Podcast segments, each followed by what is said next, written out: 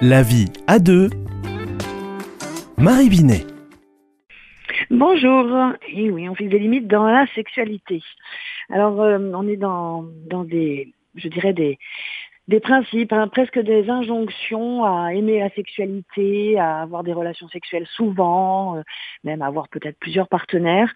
Et pourtant, eh bien, la sexualité, euh, ce n'est pas du tout venant, ce n'est pas comme je veux, quand je veux et avec qui je veux n'importe comment parce que euh, il s'agit de notre propre corps, de notre propre intériorité, de notre personne en fait.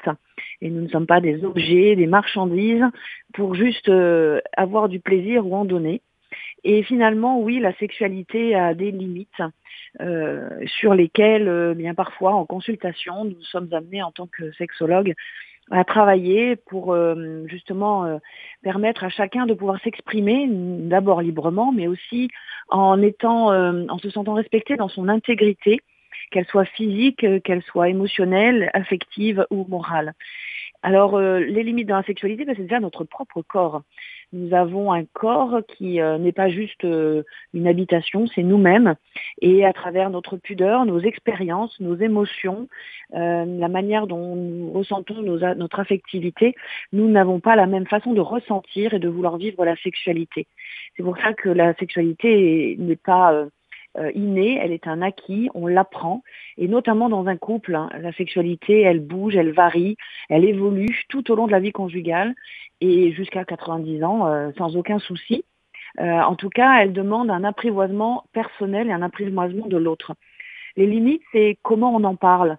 Est-ce qu'on en parle de manière ouverte? Est-ce qu'on en parle de manière un peu peut-être vulgaire ou coquine? Est-ce qu'on en parle de manière euh, rentrée et qu'à certains moments, pareil, chaque couple va ouvrir ce dialogue en tenant compte de euh, l'expérience de chacun. Et c'est tout de même important de parler de la sexualité. Euh, pareil, tout en respectant l'intégrité de l'autre. Et puis, dans le, fait de vivre la sexualité, parfois il y a des limites qui arrivent qui sont tout simplement physiologiques, parce qu'il va y avoir une maladie comme des troubles de la prostate ou un cancer. Parfois, il va y avoir des maladies chroniques qui peuvent altérer la sexualité. Il peut y avoir aussi, à un moment donné, un événement euh, extérieur au couple, mais qui va apporter de la fatigue, de l'épuisement, etc.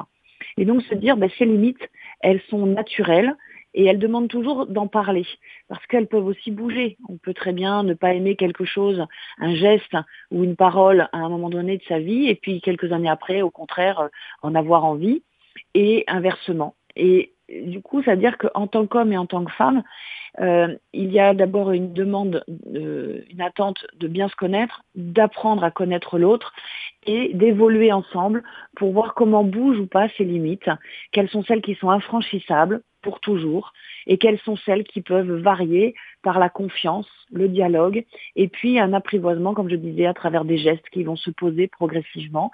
Nous avons un corps qui est extrêmement riche, hein. la peau est notre plus grand organe au niveau de notre corps, euh, une surface de caresse et de baiser, une surface de découverte, une surface euh, où on va euh, se mélanger, où on va se découvrir.